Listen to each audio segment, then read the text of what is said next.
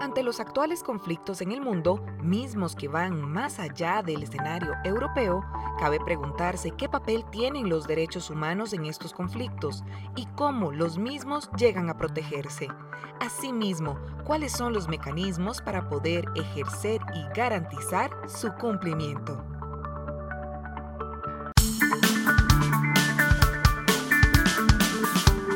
Onda UNED. Radio. Imagen y sonido, hasta donde. OndaUNED.com.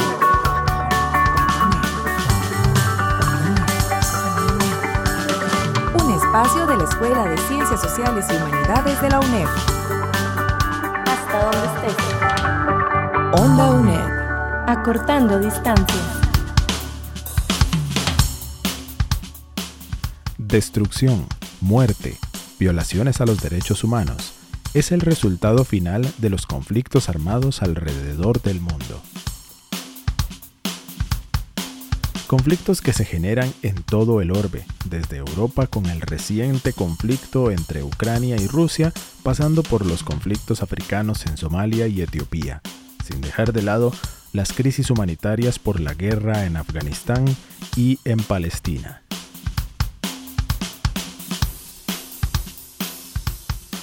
Ante esta cantidad de conflictos surge la pregunta de qué papel tienen los derechos humanos dentro de los mismos y si estos son protegidos. Del mismo modo, este programa tratará sobre las instancias que velan por su cumplimiento y cómo poder hacer uso de las mismas para garantizar, en la medida de lo posible, que los conflictos afecten en menor medida a la población civil. Siendo así, un tema de gran trascendencia actual, por lo cual la Cátedra de Ambiente, Política y Sociedad, dentro del curso de Educación para los Derechos Humanos, invitó a conversar sobre este tema al tutor Leonardo Picado Rojas de la Escuela de Ciencias Sociales y Humanidades de nuestra universidad. Te damos la bienvenida a este espacio de Onda UNED por 101.5 FM de Radio Nacional de Costa Rica y por ondauned.com, además de buscarnos en nuestras redes sociales como Onda UNED. Iniciamos. Onda UNED. Acortando distancias. ¿Qué tal, seguidores de Onda UNED? Esta es una nueva entrega en conjunto entre Onda UNED y la Cátedra de Ambiente, Política y Sociedad, en el caso de la asignatura Educación en Derechos Humanos. Para eso conversamos con el tutor Leonardo Picado Rojas. El tema en esta entrega es sobre la guerra y los derechos humanos. Tutor Picado, ¿cómo se encuentra? Gracias por estar de nuevo en Onda UNED. Danilo, un gusto estar contigo como siempre y un especial saludo a todos y todas aquellas personas que nos están escuchando el día de hoy. En efecto, tutor, nuevamente el mundo vive una nueva guerra, por lo menos visible, porque hay muchas que se acumulan, no es la única en el mundo, pero que de nuevo pone el tema de la guerra y si existe el respeto a los derechos humanos en el marco de una nueva guerra. Desde la perspectiva de la educación en derechos humanos, ¿cómo ven ustedes este tema, no solo ahora de la invasión a, a Ucrania, sino también, por supuesto, otros conflictos quizá menos visibles mediáticamente, pero que también se desarrollan en el mundo? Creo que das al, al, grano con una gran problemática cuando se discuten estos temas en, en, clase, cuando se discuten estos temas en la comunidad, en la comunidad internacional inclusive, en el tanto a veces los retomamos solo cuando hay una visibilización eh, de algún conflicto en particular, pero veamos ciertamente que lamentablemente el planeta no ha dejado de tener conflictos desde muchísimo tiempo atrás, desde desde décadas, eh, siglos, por decirlo de alguna manera, siempre hay algún conflicto ahí puntual que nos trae este tema a colación. De ahí que en educación en derechos humanos sea un tema de tanta relevancia, hacernos preguntas, preguntas como cuáles. ¿Existen los derechos humanos en el contexto de una guerra? ¿Deberían existir? ¿Cómo se fomentan? ¿Cómo se practica? ¿Cómo se protegen? Y eso es un tema que para un curso de esta índole, pues es muy, muy importante, como lo señalas, Danilo. Ahora, en ese sentido, tutor Picado, ¿en qué consiste precisamente eh, la Corte Penal Internacional y qué importancia o qué rol cumple en estos contextos de guerra. Sí, la, Corte Penal Internacional eh, fue o, está sustentada actualmente en 124 estados que, la, que han suscrito el convenio para la creación y la ejecución de los acuerdos de la Corte Penal Internacional.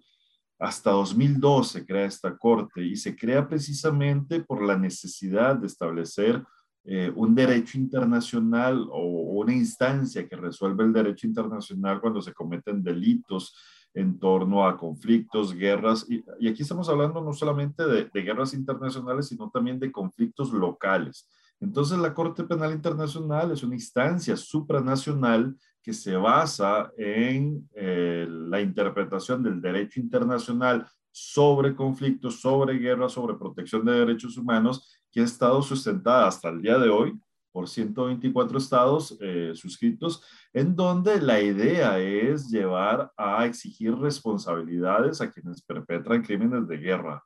Eh, y de ahí que eh, esta corte se estrenara precisamente luego de conflictos muy fuertes que hubo en la década de los 90 en Europa, Yugoslavia, en África, en Ruanda y en Sierra Leona, en donde se vio la necesidad precisamente del establecimiento de una instancia supranacional, perdón, para poder dirimir los conflictos que eh, las guerras traían y ver precisamente si se estaban cometiendo o no eh, delitos contra la humanidad o contra los derechos humanos en general.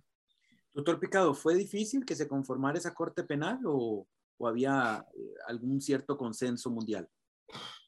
Mira que es una pregunta interesante, porque aún, aún hoy es difícil, es difícil eh, la ejecución de los acuerdos de, de, esta Corte. Y te lo, te lo pongo como un ejemplo.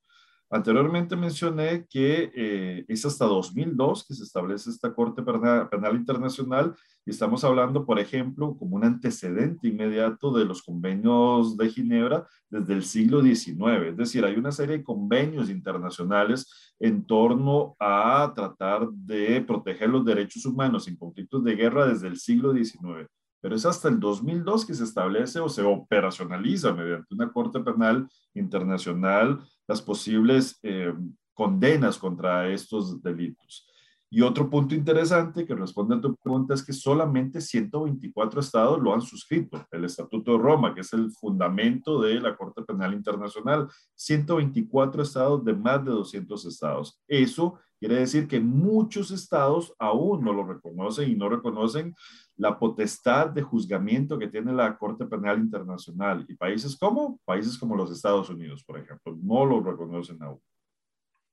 Magnífico. Vamos a seguir ampliando en torno a los crímenes de lesa humanidad y el tema de los derechos humanos y si es posible dentro de una guerra eh, que se respete algún nivel eh, pues de civilismo o algún nivel de, respeto propiamente de la dignidad humana, al menos en una, en una guerra, aunque, aunque reconoceríamos que la guerra ya es precisamente el rompimiento de toda forma de entendimiento eh, por las vías pacíficas. Vamos a hacer una pausa en este espacio de educación en derechos humanos. Estamos con el tutor Leonardo Picado. Una pausa, Onda UNED. Por mi voz ya no hablará la voz del Ejército Zapatista de Liberación Nacional. Los enigmas. Pone a prueba tus conocimientos. I have a dream. La justa rebeldía de los pueblos. How dare you.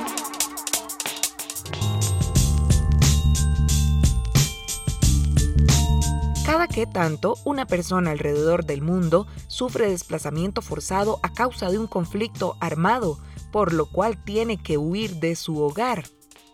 Opción 1. Cada 3 segundos. Opción 2. Cada 3 minutos. Opción 3. Cada 3 horas. Opción 4, cada tres días.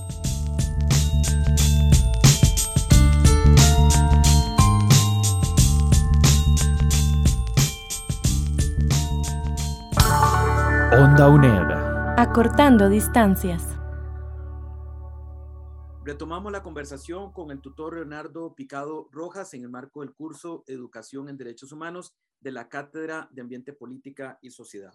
Tutor Picado, hablábamos en el bloque anterior en torno al tema de eh, las dificultades que hubo y que aún resistencia, por llamarlo de alguna forma, para eh, la constitución de la Corte Penal Internacional. Eso nos lleva evidentemente, usted lo mencionaba también, a crímenes de lesa humanidad.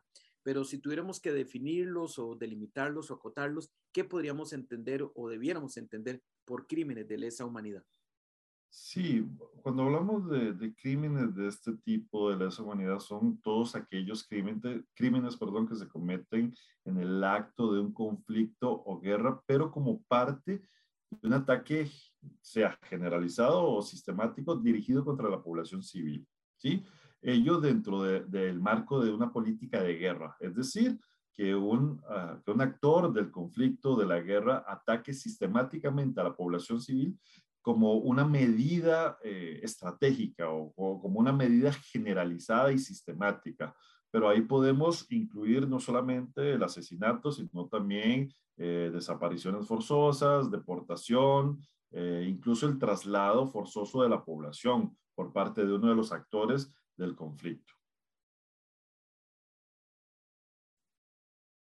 Ahora, en ese sentido, tutor, ¿bajo qué normas precisamente debieran, no solo el caso de actualmente de la invasión a, Ucrania, sino las normas internacionales que debieran al menos regir los conflictos armados.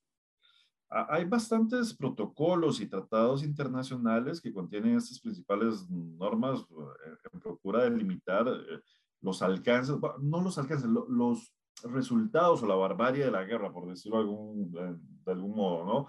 Eh, sobresalen entre todos los convenios de Ginebra, por ejemplo, que son y se han venido estableciendo desde el siglo XIX.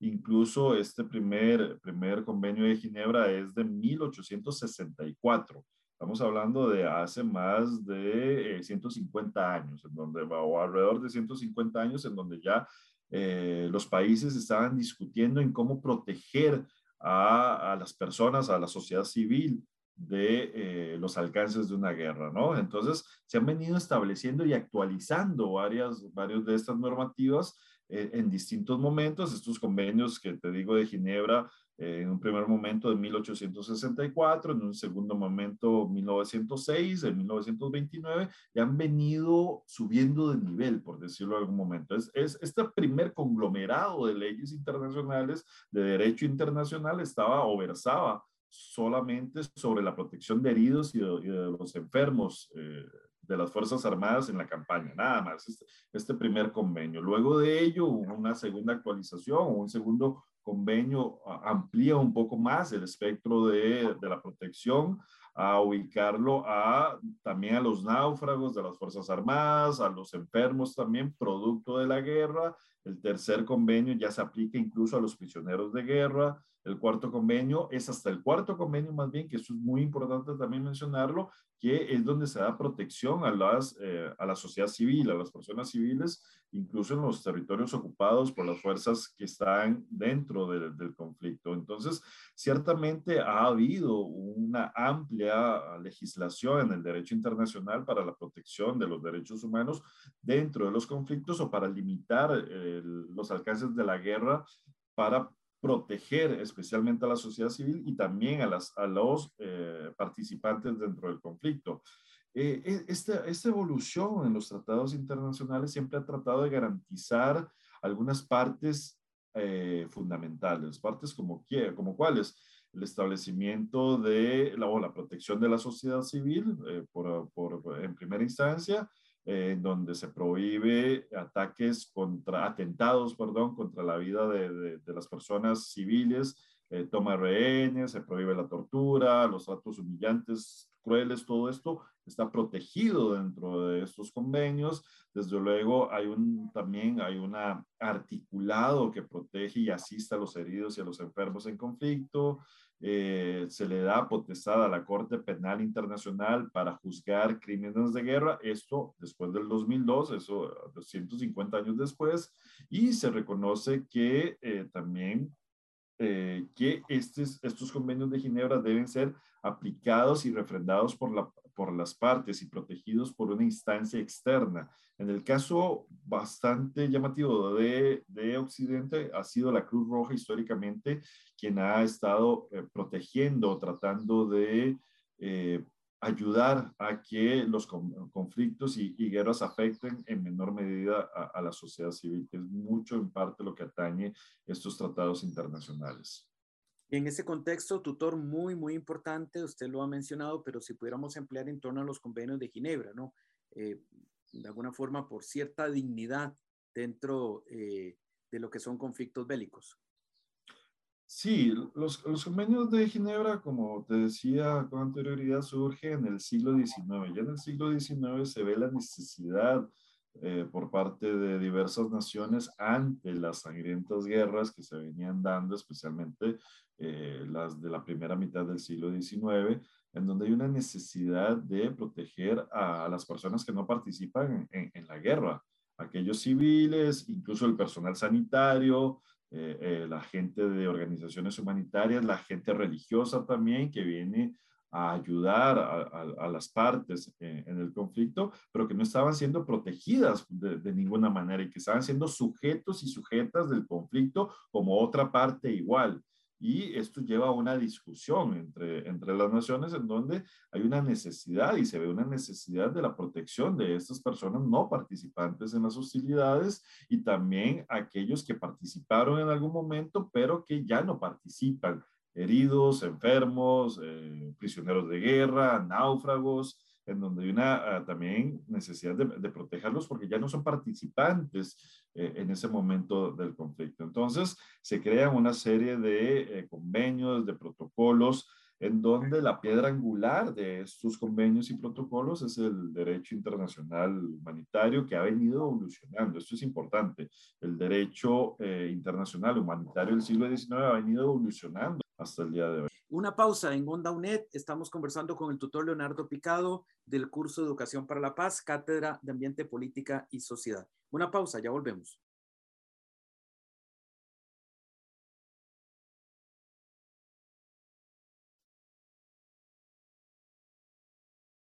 Regresamos para el cierre de este espacio de educación en derechos humanos con el tutor Leonardo Picado. Estamos abordando el tema de los derechos humanos y las guerras, si es posible en el marco eh, siempre las eh, ya conflagraciones bélicas, esas eh, cosas que no terminamos, por lo menos racionalmente, entender entre las naciones, podemos explicar, pero de pronto no podemos compartir las razones para, para que el mundo esté en distintos eh, momentos en guerra. Conversamos con don Leonardo Picado para precisamente abordar, tutor, esas eh, formas en que eh, sea posible evolucionar dentro de siempre de, conflictos que tendrán que lamentablemente producir si se siguen produciendo, pero si es posible un respeto o una dignidad en materia de derechos humanos en esos contextos. Sí, e, esa es la idea primordialmente de toda la normativa atribuible al, derecho internacional humanitario. Muchos sinónimos incluso los llaman leyes de guerra, que es ese conjunto de normas reconocidas internacionalmente, que están amparadas en tratados internacionales que tratan de delimitar un comportamiento aceptable, por decirlo de alguna manera, de las partes en un conflicto. Y, y, en ese contexto, las violaciones graves de estas leyes de guerra o de este derecho internacional humanitario constituyen lo que hablábamos anteriormente, crímenes de lesa humanidad o crímenes de guerra. Entonces, si hay un marco normativo que trata de, de proteger especialmente a la sociedad civil y aquellos que, si bien en algún momento participaron en el conflicto, ya no lo pueden, ya no pueden seguir participando. Eh, lamentablemente, la creación de la Corte Penal Internacional ejemplifica que esto no se ha cumplido, este derecho internacional humanitario, y que hay mucho trabajo por hacer en este, en, este, en este tema, ¿no? E, este, para, este derecho internacional humanitario distingue entre civiles, distingue entre combatientes, entre no combatientes, incluso tiene un glosario bastante rico eh, en terminología militar, en donde hay conceptos como blancos legítimos de ataque, blancos no legítimos de ataque, y aquí sería bueno hacer un ejemplo. Un blanco legítimo de ataque sería una unidad militar y un blanco no legítimo de ataque sería Destrucción, en la zona de muerte, violaciones a los derechos humanos. Es el resultado final de los conflictos armados este, alrededor del sentido, mundo. las violaciones graves de, lo, de, esta, de estos derechos Conflictos que se generan en todo el orbe, de desde guerra, Europa con el reciente eh, que conflicto entre visto Ucrania y Rusia, pasando por los eh, conflictos africanos en Somalia y Etiopía, sin dejar de lado y- las crisis humanitarias por la guerra en Afganistán y en Palestina. Ruanda de, de finales del siglo pasado, ¿no? En ese sentido es que es Ante esta cantidad de conflictos surge la pregunta de qué de papel tienen los derechos humanos dentro de los mismos y si estos son protegidos. Del mismo modo, este programa tratará sobre las instancias que velan por su cumplimiento y cómo poder hacer uso de las mismas para garantizar, en la medida de lo eh, posible, ¿qué, que los eh, conflictos afecten en menor medida a la población civil. usted a las naciones, eh, obviamente la ONU, la, la OTAN, las Siendo así un tema de gran trascendencia actual, por lo cual la Cátedra de Ambiente, Política y Sociedad, dentro del el curso de Educación para los Derechos Humanos, este, invitó a conversar sobre este tema al tutor Leonardo Picado Rojas de la es Escuela de Ciencias Sociales y Humanidades de nuestra universidad. Te damos la bienvenida a este espacio de Onda UNED por han firmado los acuerdos que 101.5 sustentan FM de esta Radio Nacional de. Costa Rica Y, por ondauned.com, además de buscarnos en nuestras redes sociales como Onda UNED. Iniciamos. Corte Penal Internacional y por ende no reconoce los atributos de juzgamiento de esta Corte para sus connacionales. Pero no solamente estamos hablando de Estados Unidos, estamos hablando, por ejemplo, de otras dos grandes potencias como China o Rusia. Y esto permite evidenciar un, un discurso complicado a la hora de la aplicación de los derechos humanos en La situación actual en la frontera ucraniana, producto de tensiones acumuladas a través de los años no entre Rusia y muchos países sentido, occidentales, entonces, ha no traído a la palestra pública la de la discusión de los derechos humanos de en el contexto de una guerra.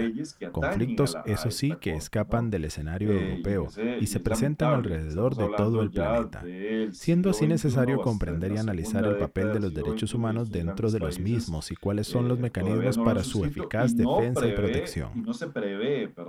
De igual manera, indagar y profundizar en el papel de los organismos Eh, internacionales que tienen por fin dedicarse a su protección en escenarios conflictivos como los que actualmente se presentan a nivel mundial.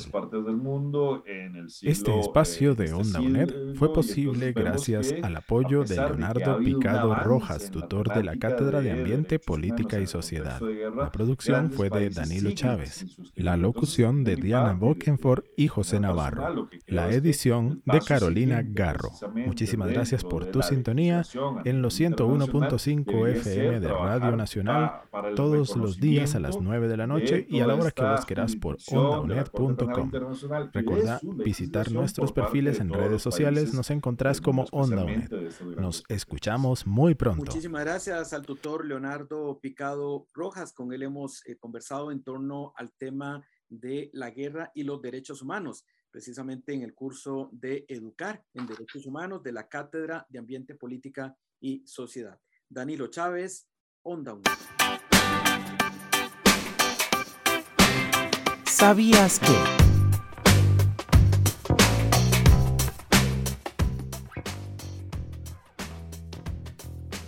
$79.5 millones de personas a nivel mundial son desplazadas a consecuencia de la persecución, el conflicto, la violencia o las violaciones de los derechos humanos. UNOCHA 2020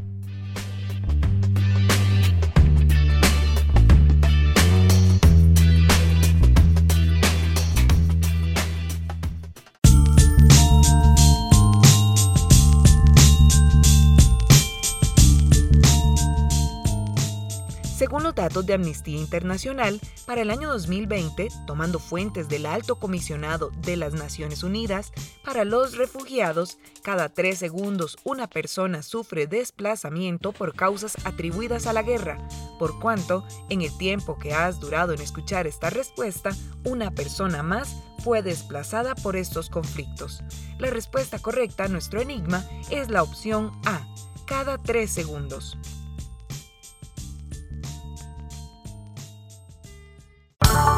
ondaunet.com Acortando distancias.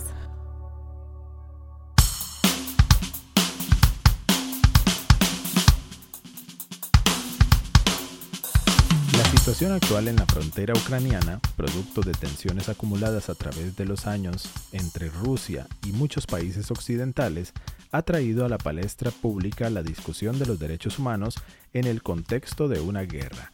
Conflictos, eso sí, que escapan del escenario europeo y se presentan alrededor de todo el planeta, siendo así necesario comprender y analizar el papel de los derechos humanos dentro de los mismos y cuáles son los mecanismos para su eficaz defensa y protección.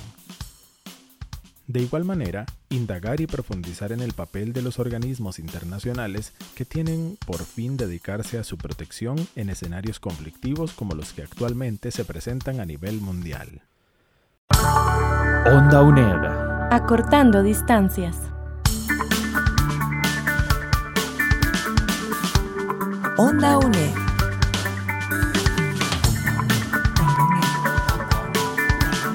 Imagen y sonido. Hasta donde estés. Busca